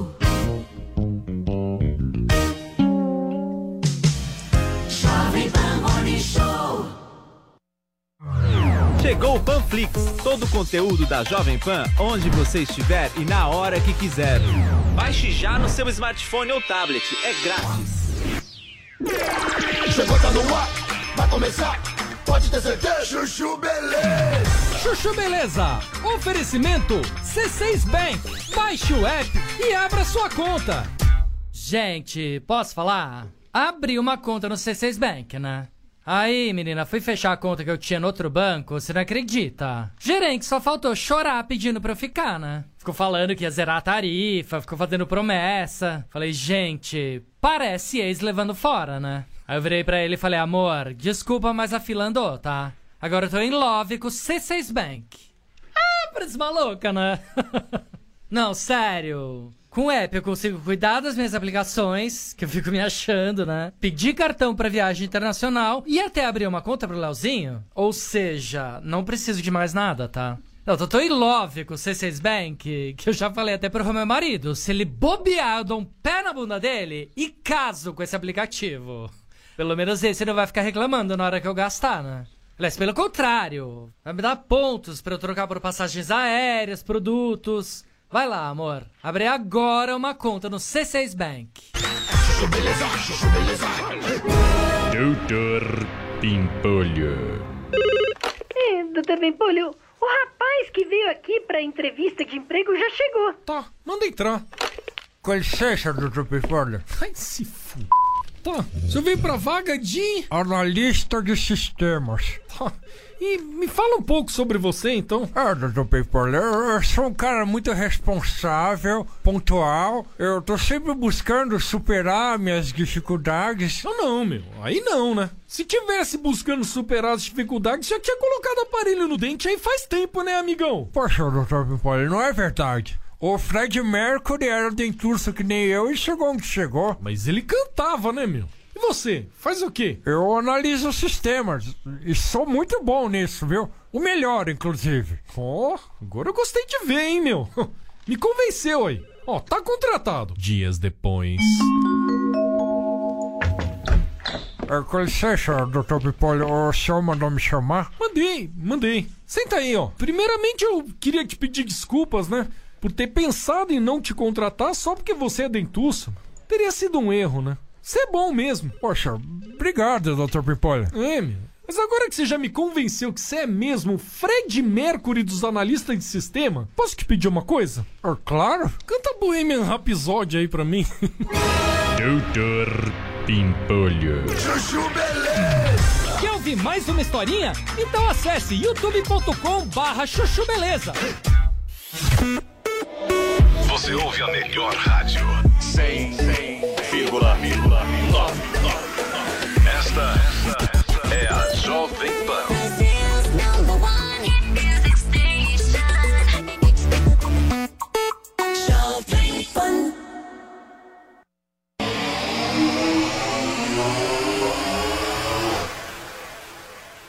Preventivo, para ficar preso ali até a campanha. Quando acabar as eleições, daí posto em liberdade. Essa seria a ideia se nós não tivéssemos pessoas isentas, que eu entendo ser a grande maioria do Poder Judiciário. Mais um revés desse juiz lá em Brasília. E o Milton aí responde em liberdade. Os pastores também foram alvos no âmbito da operação da Polícia Federal, que foi batizada de acesso pago e soltos nesta quinta-feira. Não foi corrupção é, da forma que está acostumada a ver em governos anteriores. Ah, o cara fez uma obra superfaturada, tá? comprou o material não recebeu, superfaturou. Nada disso. Foi de história de fazer tráfico de influência. O elemento que tira é comum. Esses dias foi meu gabinete lá, na hora do almoço, acabou o almoço, tem sempre uma, em média umas 10 pessoas indicadas por alguém ali para tirar fotografia. Sem problema, vou lá tirar fotografia. Daí eu percebi um cara que dá para o senhor sentar na tua cadeira sentar no teu lado? Na tua cadeira, não. Falou três vezes, companheiro, não vou tirar foto comigo sentado na cadeira. O que ele queria com aquela foto? Eu não sei se é para o bem ou para o mal, não sei, podia ser para o bem. Mas ia demonstrar uma intimidade comigo. De volta aqui, vamos aos comentários de Zoe Martinez, Guga Noblar e Adriles Jorge. Começando com Adriles. Adriles, faz sentido o Bolsonaro continuar próximo do Milton Ribeiro? Tudo bem, um exagero colocar a cara no fogo, mas né, vamos ainda olhar. Ou faria mais sentido até se afastar? Faz que sentido o? Bolsonaro se colocar ao lado da justiça, coisa que a justiça formal não está fazendo. Note bem, prisão preventiva é uma ação determinada para impedir que o investigado, de alguma forma, atrapalhe o- a investigação ou que o investigado apresente um risco ah, iminente à sociedade. Parece não haver nenhum dos dois casos dessa prisão. O único elemento que a gente tem é a fala do ministro, uma diplomacia com potenciais ah, influenciadores lá que poderiam usar do bom nome do ministro para estabelecer algum tipo de negociata, coisa que acontece em Brasília, no Ministério da Educação, em qualquer lugar. Fala, ah, eu tenho proximidade com o ministro, eu tenho proximidade com o presidente. Aí você usa seu nome, aí se você não for esperto enquanto ministro, você pode se ver enredado num processo de corrupção sem que você saiba. O ministro pode ter pecado até por ingenuidade nesse sentido, é uma hipótese. E a outra foi uma questão de uma venda absolutamente lícita de um carro comprado pelo, é, vendido pelo ministro. Isso é motivo para uma prisão preventiva às vésperas da eleição? Não. Outra coisa é o juiz que decretou a prisão ser sido um militante, um homem que queria multar Bolsonaro por não usar máscara, queria proibir ah, ah, ah, fazer um processo contra o Sérgio Camargo por racismo, sendo que o Sérgio Camargo é negro, um homem militante de esquerda, e esse mesmo homem disse que não entregou os autos do processo, olha a perversidade, para o advogado Milton Ribeiro, sabe por quê? Porque foi influenciado pela jurisprudência do Alexandre de Moraes. Ou seja, tudo indica, eu não estou botando a mão no fogo por ninguém, como o Bolsonaro não deveria colocar, mas tudo indica que há uma tendenciosidade nesse caso para prejudicar o ministro, para imputar uma falsa corrupção no esquema do governo do Bolsonaro, para estabelecer um princípio político. Todos os dados indicativos vão nesse sentido. Então, o Bolsonaro não está colocando a mão na a cara tapa pelo Milton Ribeiro, está colocando a cara tapa pelo um princípio de justiça, justiça na apuração de crimes do Brasil, que está sendo completamente subvertida e o a jurisprudência máxima é o Xandão, que está perseguindo pessoas, que está incriminando pessoas sem processo, inventando um crime que não existe, está fazendo escola. Vamos lá, Zoe Martinez. Ontem você já tinha falado aí sobre esse risco de se colocar a cara no fogo, a mão no fogo por alguém. Você continua dentro dessa opinião? Você acha que o Bolsonaro deveria se afastar do, do ex-ministro? Não, o Bolsonaro, ele foi o ministro dele, ele não quer também abandoná-lo até não ter nada com assim com fundamento para falar é realmente corrupto, né? Tanto é que a prisão foi completamente fora do, do normal, né? Ele foi preso preventivamente por um dinheiro depositado. O, a defesa não, tinha, não teve nem acesso ao inquérito. Então tem muita coisa estranha nessa história, muita coisa que precisa ter, ser tirada limpo. Bolsonaro ele não quer se precipitar, porque o Bolsonaro conviveu com o Milton, foi, o Milton foi ministro do Bolsonaro, então o, o, o Milton tem essa ligação aí, né, de trabalhou com o Bolsonaro e o Bolsonaro não quer se precipitar, não quer, né, é, apontar o dedo sem nada, né, que, fund, que, que fundamente a prisão que agora, né, revogaram. Por quê? Porque só tinha essa prova aí do depósito, ao que tudo indica. Mas o Bolsonaro não deveria colocar a mão no fogo por ninguém, nem a cara no fogo por ninguém. Na política, tem que ter muito cuidado, porque todo mundo parece seu amigo, mas não, não é todo mundo que é seu amigo, não. Não é todo mundo que defende de verdade as bandeiras que você defende. Então, o Bolsonaro pode sim falar: olha, vamos esperar é, é, tirar tudo a limpo, a Polícia Federal fazer o seu trabalho, né? a instituição fazer o seu trabalho. Outra coisa é falar: não, coloca com a mão no fogo. Aí eu acho que o presidente ele se precipita um pouco. Vamos lá, Guga Noblar também tem essa informação, né, da assessoria de imprensa da Justiça Federal em Brasília de que o juiz Renato Borelli, que determinou a prisão do ex-ministro da Educação Milton Ribeiro, recebeu centenas de ameaças, né, Guga? Centenas de ameaças, está sendo difamado só porque teve algumas decisões já que foram contrárias a bolsonaristas. Os bolsonaristas estão querendo agora colar a imagem dele à esquerda. É um juiz esquerdista, pô, já se colocou contra o Sérgio Camargo. Agora, eu acho interessante que esses mesmos que atacam esse juiz dizendo que ele é esquerdista, fazendo ameaças de morte, eles se negam a explicar para vocês que o desembargador que concedeu habeas corpus ontem para liberar o Milton está disputando uma vaga no STJ numa lista quádrupla, e quem vai escolher o nome vai ser o Bolsonaro. Esse que liberou o Milton vai, em breve, depender do aval de Jair Bolsonaro para conseguir um cargo no, no Superior Tribunal de Justiça. Então, ele depende diretamente, em breve, ele vai depender diretamente do presidente. Esse foi que liberou. Detalhe, ele já tem um histórico, já que eles querem falar em histórico de decisões, de decisões favoráveis aos bolsonaristas. Muitas decisões polêmicas. Uma delas foi para evitar que o Ricardo Salles perdesse o cargo de ministro. Ele, quando estourou aquela, o escândalo das madeire, da, da, da madeira que teria sido apreendida, ele teria liberado. Naquela história, quem se colocou ao lado dele? Esse mesmo desembargador. Ele também se colocou ao lado de você exportar madeiras. Madeiras que tinham sido apreendidas, ele liberou para exportação. Ele também se colocou contra a Operação Greenfield, que estava mirando o Paulo Guedes e contas de offshore fora do país. Então, ele tem um histórico de ajudar o bolsonarismo e agora ele depende do Bolsonaro e diretamente ajudou o ministro do Bolsonaro. Eu quero dizer que é só por isso, não quero dizer que é só. Peraí, vocês estão levantando dúvidas. Vocês, vocês estão levantando dúvidas, eu estou levantando. Agora, Ele pode ter agido de maneira constitucional nesse caso. É, o juiz precisa, pelo que parece, apresentar é, uma explicação melhor de fatos novos que teriam surgido para prender o, ju, é, para prender o ministro. Segundo o desembargador, é, faltou explicar direito quais seriam os fatos novos, porque, segundo aquela Constituição. Segundo as, novas, segundo as leis que foram aprovadas depois da Lava Jato, aquelas de 2019, que são chamadas de leis para tentar, de alguma maneira, perseguir é, os procuradores, aquelas leis elas dizem que para prender alguém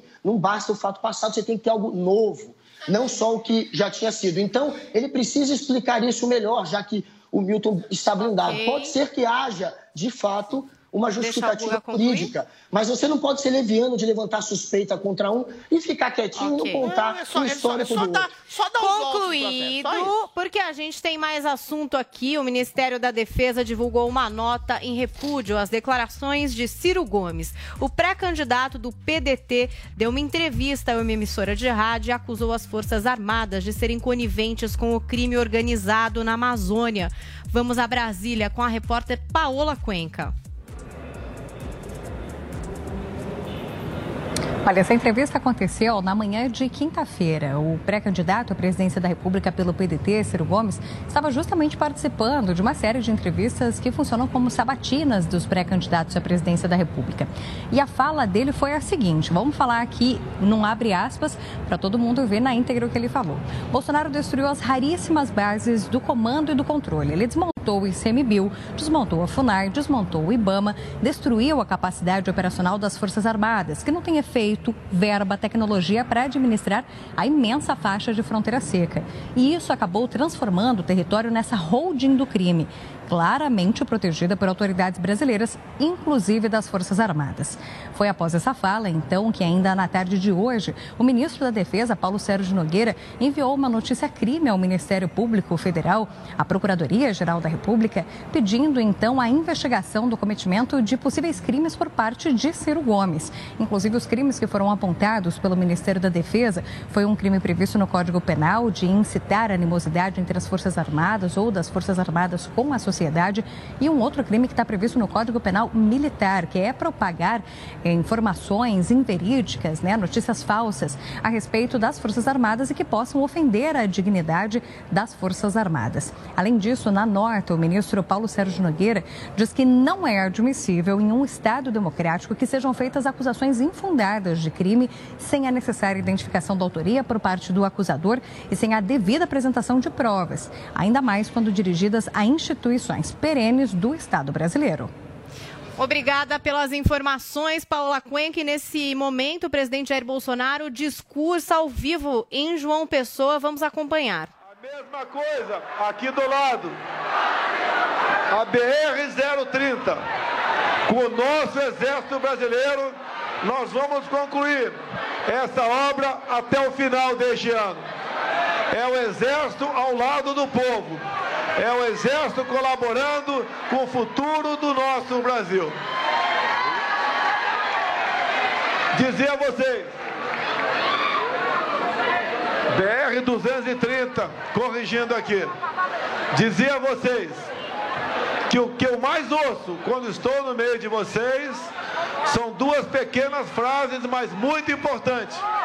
A primeira é não desista. A outra, mais importante, é Deus te abençoe. Também, em qualquer lugar do Brasil, cada vez mais a gente vê o nosso povo colorindo o ambiente com as cores verde e amarela da nossa bandeira. Não queremos que o nosso Brasil encaminhe para o lado da esquerda, onde a única certeza é a pobreza, é a miséria, é a desesperança. Vocês hoje têm um governo que acredita em Deus, que respeita os seus militares, os seus policiais, que defende a família brasileira e que deve lealdade ao seu povo. Vocês têm um governo que é contra o aborto, que é contra a legalização das drogas, que é contra a ideologia de gênero. Um governo que, acima de tudo, respeita e valoriza a família brasileira. Até mesmo este evento. Uma família precisa de um lar, precisa de uma casa ou de um apartamento. Essa é nossa passagem por aqui. Como disse o presidente do Banco do Brasil, é mais uma obra que começou lá atrás e nós estamos concluindo. Não tem preço olhar para a fisionomia das pessoas que recebem a casa própria, a alegria que estampam. É a mesma coisa quando nós titulamos terras pelo Brasil. Nós já titulamos mais de 350 mil terras pelo Brasil. Ou seja, aquele cidadão, aquele trabalhador que era usado pelo MST, ele deixa de ser usado. Ele passa a ser um cidadão e passa a ser o proprietário daquela terra. Dizer a vocês que eu agradeço a Deus pela missão de estar à frente do Executivo Federal. Bem como agradeço a Deus pela minha, pela minha segunda vida que Ele me deu em Juiz de Fora. Dizer a vocês que temos algo mais importante do que qualquer bem material em nosso Brasil, que é a nossa liberdade. A nossa liberdade também não tem preço. Nós jamais falaremos ou censuraremos a mídia brasileira. Nós queremos a liberdade de expressão cada vez mais forte e presente entre nós. Em especial, as mídias sociais deu voz às pessoas de bem, às pessoas que queriam se expressar, queriam se manifestar e queriam mostrar o seu valor. As mídias sociais têm libertado cada vez mais o nosso povo. E temos um programa em execução, levando a internet para os mais distantes locais do nosso Brasil. A internet liberta cada um de nós. Se alguém aqui tinha dívida com fiéis, que mais de um milhão de pessoas ainda tem, digo a vocês, vocês podem procurar o Banco do Brasil ou a Caixa Econômica Federal, que nós simplesmente anistiamos 99% dessa dívida. Você vai pagar apenas 1% e vai sair, obviamente, do Serasa. Cada vez mais vocês estão se libertando em nosso governo. Durante a pandemia, em grande parte, tendo à frente o paraibano Marcelo Queiroga, ele distribuiu quase 500 milhões de doses de vacina por todo o Brasil. O governo federal comprou todas as doses aplicadas no Brasil. E assim sendo, isso também não é virtude, Queiroga, é missão da nossa parte. Obrigado pelo trabalho, prezado Queiroga. Queiroga, que é o paraibano, cabra da peste, igual vocês. O nosso governo, um terço dos seus ministros são nordestinos, como aqui o nosso prezado ministro da Defesa, Paulo Sérgio, aqui do nosso vizinho, aqui bem do lado, Pernambuco. A representação de nordestinos competentes e nosso governo é enorme. Eu agradeço o trabalho também feito no Senado e na Câmara dos Deputados por parlamentares que nos apoiam, apoiam o Brasil. Como, por exemplo, o deputado Wellington Roberto, que está presente aqui nesse evento. Também agradeço os deputados estaduais, que não participam diretamente do governo, mas fazem um bom trabalho em seu estado, como o cabo Gilberto Silva e Valber Vigorino. Eu comecei a minha vida como vereador em 1989. Então saúdo aqui o vereador JB Carlão. Do JB é gente fina. Dizer a vocês, agradecer a presença também do Queiroguinha, do Bruno Roberto, Nilvan Ferreira.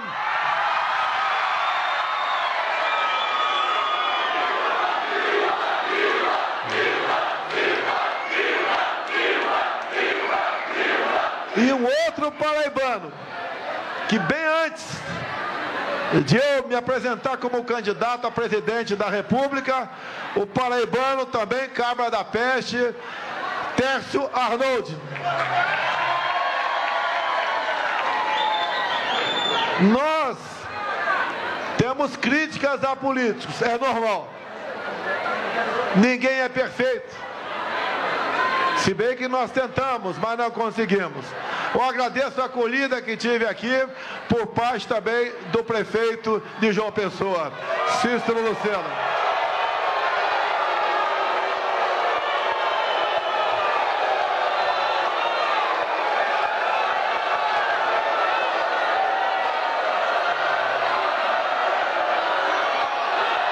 Vamos em frente.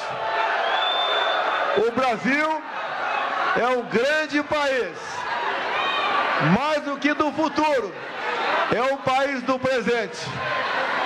Nós sabemos o que está em jogo. No momento, temos uma luta no Brasil do bem contra o mal. E nós sabemos que o bem sempre venceu. É uma honra estar aqui no meio de vocês. É uma satisfação muito grande apertar a mão de grande parte de vocês. Dizer que somos exatamente iguais. Pensamos da mesma maneira e queremos melhor para o nosso país, para a nossa família e para os nossos filhos. Mais uma vez, agradeço a Deus pela oportunidade e pela missão de estar à frente do Executivo Federal. A todos os homens da Paraíba, um abraço. A todas as mulheres, um beijo. Vamos em frente que o Brasil é nosso. Brasil acima de tudo.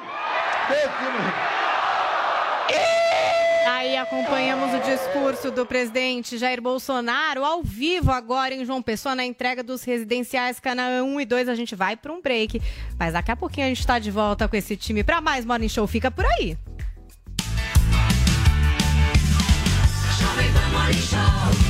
Olá, mulheres positivas!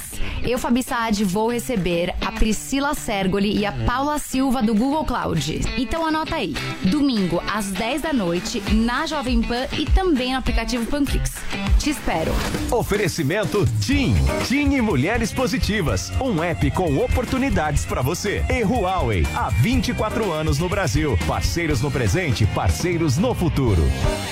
Essa casa é sua casa, nós deixamos ela Casa Verde e Amarela, a moradia digna chega a mais brasileiros. Um programa do governo federal que facilita o acesso à casa própria, garante a segurança da propriedade com escritura na mão, reformas e melhorias nos imóveis. Já foram entregues mais de 1 milhão e 250 mil casas por todo o país. Acesse gov.br barra MDR e saiba como participar. Ministério do Desenvolvimento Regional. Governo Federal. Pátria Amada Brasil. A Caoa Sherry derrete os juros e oferece condições especiais. Linha Tigo 2023 com taxa zero. 50% de entrada e saldo em 24 vezes. Arizo 6 também com taxa zero e saldo em 24 vezes. Ou ainda IPVA 2022 total grátis para esses modelos. Consulte condições em d21motors.com.br barra ofertas e consulte condições. No trânsito, sua responsabilidade salva vidas.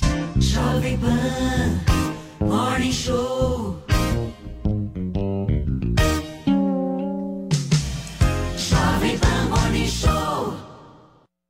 Salve! Aqui é o velho Vamp e eu tô passando aqui pra te fazer uma pergunta. Em dia de clássico, como você se prepara? Eu loto a geladeira, coloco a carne na grelha, abro o meu celular e vou de Bob. Quer saber onde encontrar os melhores odds para fazer o seu jogo? Acesse vaidebob.com. Valeu, Loja 100! 70 anos realizando sonhos. Ainda bem que tem! Há 70 anos tem alguém que faz o meu povo feliz. que abre suas portas e a certeza de ter o que a gente sempre quis. Eletros e móveis, que beleza. Eu quero, eu posso, eu vou.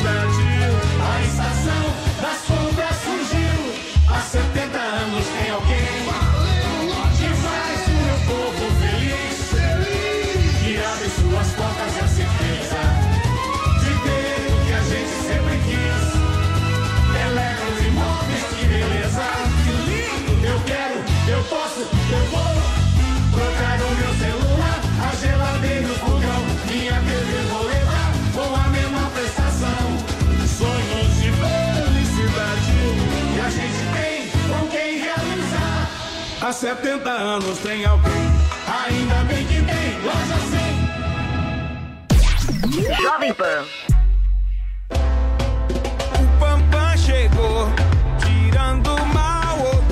Cansada da mistura de odores que o seu odorizador de ambiente deixa no banheiro? Acabe com o mal pela raiz usando o Pampam, o bloqueador de odores sanitários mais potente do mercado. Espirre cinco vezes na água do vaso antes de sentar e pronto. O mau cheiro será bloqueado e você vai aproveitar tranquilamente o seu momento Pampam. Pampam, use antes de fazer, ninguém vai saber. Pampam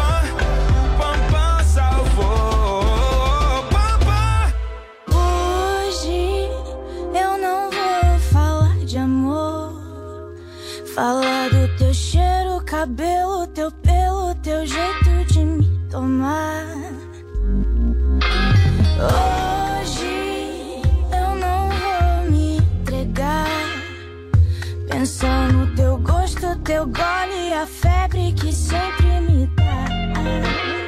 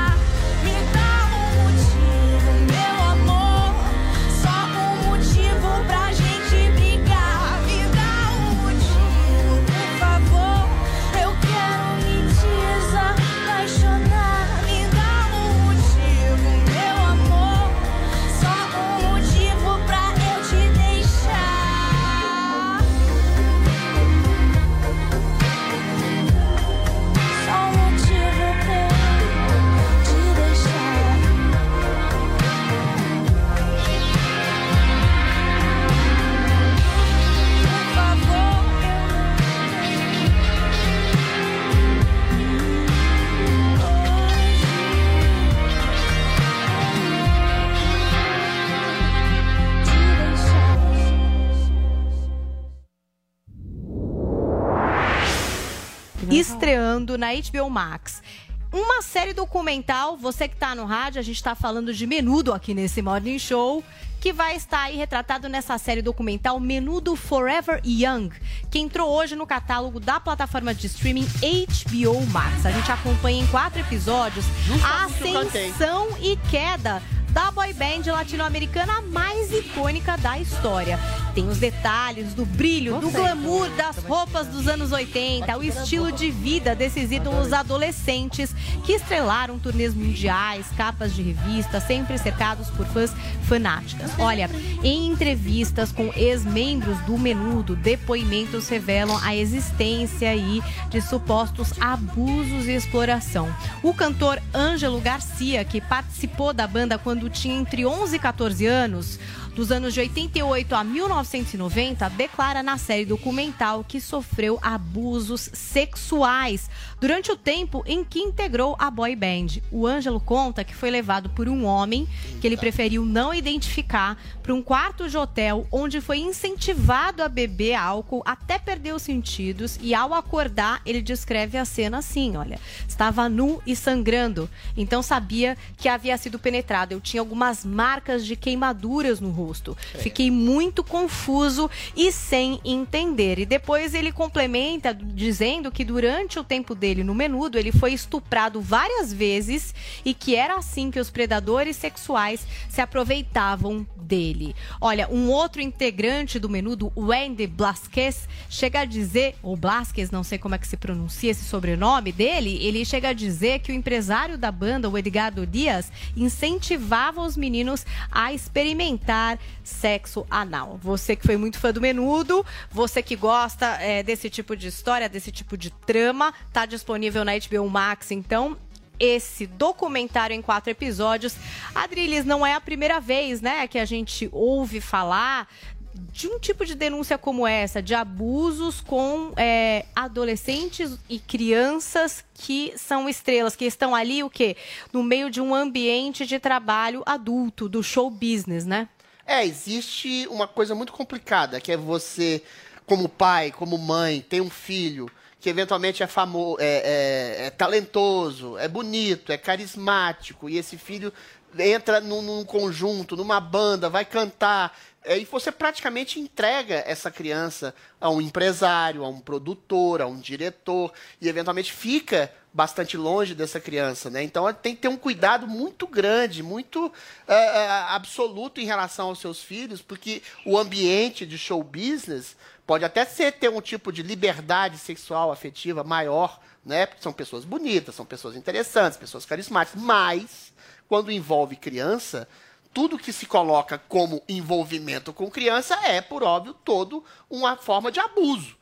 E assim, e essa, e essa denúncia, Paulinha, é, não é a primeira vez que eu ouço. Eu já vi outras entrevistas, não sei se do mesmo rapaz, que falam exatamente, ele fala especificamente de um homem. Eu já vi gente do menudo falando que era abusado por empresário. Por empresário, por diretor, ah, por patrocinador, por produtor. Ou seja, aquele mesmo que fomenta o sucesso da criança, do adolescente, aquele mesmo que fomenta o talento é aquele que abusa. Aí você cria um jogo perverso e satânico de dependência. A criança, o adolescente, no caso, está em formação. A reverberação do sucesso, da fama, da glória que ele tem, vem exatamente daquele que é o abusador. Então, eu acho que isso é, sobretudo, um alerta muito grande para os pais que entregam seus filhos que são cooptados pela fama, pela glória, pelo poder. Tudo bem, o menino pode ser talentoso, o menino pode cantar, o menino pode atuar, pode servir serviço nos palcos, mas você estabelecer uma falta de cuidado com o seu filho e entregar moralmente, sexualmente, afetivamente seu filho na mão de alguém que você não conhece é sempre perigoso, porque o bafio satânico do sucesso, do dinheiro, da, da glória e da fama pode vir com outras coisas muito complicadas e pesadas, como é o caso desse garoto ah, ah, abusado, e de vários garotos, parece que não foi só ele, ah, por empresários maldosos ou outros homens maldosos, no caso. Zoe, e é muito comum também, às vezes, os próprios pais, talvez um movimento aí de cumprir com o que o Adriano está falando, se tornarem empresários dos filhos, né? É. Por Não, exemplo, a menos mal, Maísa, né? que é um exemplo aqui de talento mirim é, brasileiro, o pai dela é quem tá com ela o tempo inteiro e assim, com um cuidado tremendo com ela, para que ela nunca parasse seus estudos. Eu me lembro que a gente ficou tentando trazer ela no Morning, assim, durante muito tempo. E a resposta era sempre não, ela não pode perder um dia de aula. né? Boa. A gente só conseguiu trazer a Maísa depois, no momento ali em que ela estava em férias. Então, um cuidado muito grande com a filha. Você acha que se explica isso mesmo, Zoe? Às vezes é melhor ter o pai até do que o considerado o melhor profissional, o mais popular. Olha, Paulinha, é inegável que ninguém vai cuidar da gente como pai e mãe cuida. Ou como a nossa família, né, os nossos avós, por exemplo, cuidam da gente. Isso é inegável. Só que tem pais que não têm essa, essa formação, né, ou não entende desse meio. Então, pode que acaba fazendo um mal querendo fazer um bem. Então, o pai da Maísa é uma pessoa preparada. Tanto é que a Maísa saiu de, de uma criança mirim famosa para uma mulher que continua com sua fama, que continua com uma carreira sólida, porque o pai soube conduzir. Mas tem casos e casos. Agora, sim, pode ter um empresário tomando conta da carreira da criança, mas o pai e a mãe sempre atentos.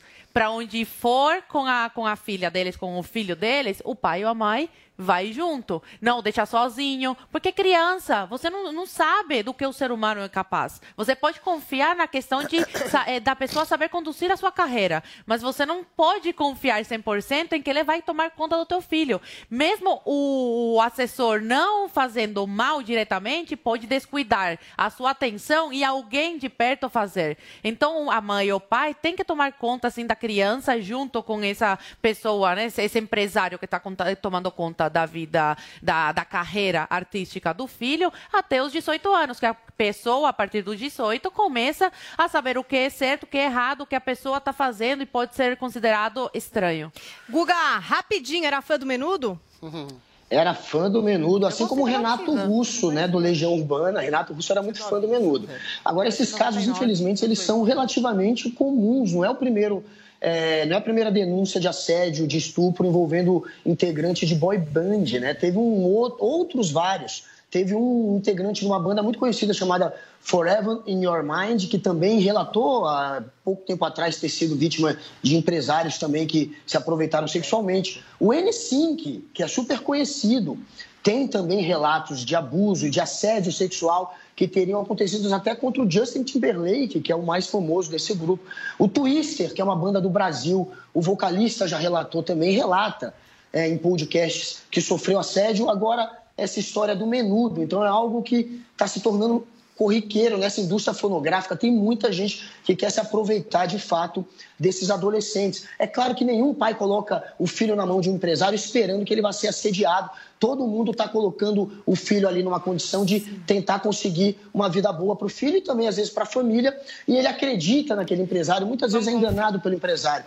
Então, são casos corriqueiros, recorrentes. Não dá para culpar os pais, a gente tem que, claro, ir para Pois cima é. dos empresários. Infelizmente, não é algo incomum. Pois é, vamos ficar de olho, conferir a nossa hashtag, hashtag meu grupo. Olha que bonito a turma do Morning, todo mundo tão bebê ali reunido. E disse o nosso tiozão Games, nem menudo, nem Ficou dominó, nem esse. tremendo o BTS. Eu sou essa turminha animada que arruma tremendo, muita confusão todos os dias na Jovem Pan News, essa turma briga, mas nunca racha. Olha, a gente ficou devendo pra vocês Ezra Miller, a gente comenta o assunto desse ator que anda aprontando demais na semana que vem, mas hoje, no finalzinho do programa, a gente aproveita pra se despedir de um grande amigo nosso que tem um bastidor maravilhoso, independente das opiniões e brigas que vocês veem aqui nesse programa, que é a Adriles Jorge, que agora alça voos para um novo projeto, um novo caminho. A gente deseja sorte, Adrilinho.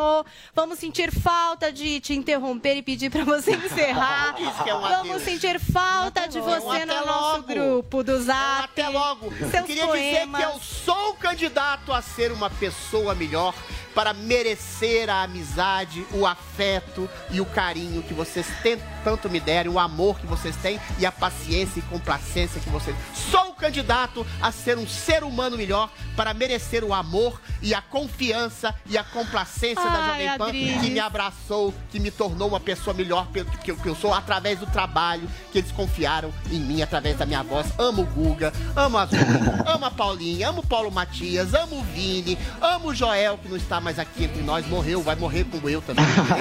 Mas que a gente sempre vai ressuscitar, é uma ressurreição permanente do coração de todas as pessoas que me acolheram e me aguentaram com tanto carinho, amor e afeto. Olha, eu vou ir ali pra dar um Boa, abraço no Adriles. O Guga não vai conseguir, porque Guga, não a tá gente com a gente aqui no estúdio. você. Mas estamos Oh. nos despedindo de Adrilinho Pedindo hoje. nada, e até sempre, daqui a pouco eu volto, talvez. É isso, Adrilis, suas últimas palavras. Guga, Guga, Guga, manda um recado então enquanto a gente abraça ele daqui. Bom, galera, é um recado sobre o Adriles ou sobre o Brasil? Sobre o Adriles? Gente, é, Sobre Adriles, amor. retornar pro programa. Queremos o Adriles de volta. Façam o Adriles retornar. Você não devia querer ficar O Brasil será um grande morning show fraterno. Últimas palavras. Zoe. Eu quero que o Brasil seja um grande morning show com contraste de opinião, com diálogo, com amor e afeto. Aquele que você considera até seu adversário ideológico. Se o Brasil for um grande morning show, eu vou estar feliz nessa nova empreitada da minha vida. Gente, o Adrilles ele é irritante muitas vezes, mas ela- ele é uma pessoa de um ótimo coração, uma pessoa inteligente que eu tive a oportunidade e a sorte de trabalhar aqui. E eu tenho certeza que você vai continuar me ajudando na minha vida, né? Nos Vai, meus comentários. vai porque eu ter sou muito que. nova e eu Vai. me inspiro muito bobear, eu nessa roubo. pessoa. Eu brigo com ele todos os dias, mas a gente se ama, porque a gente aqui, a gente se, se ama, briga, porque a gente é uma grande família. e o Democracia mais importante é que a, a gente é de bom coração, sabe? Então a gente briga, mas a gente se apoia. E Então, conta com o meu apoio. Tá hein? aí, Adrilinho. Tu conta com o meu Nossa apoio. despedida. Até Até, segunda, você que acompanha o nosso Morning Show. Até sempre, até sempre. A opinião dos nossos comentaristas não reflete necessariamente a opinião com.br.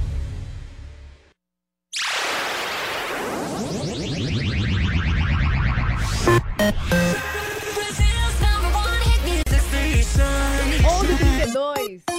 Ótima sexta pra você. Bom dia.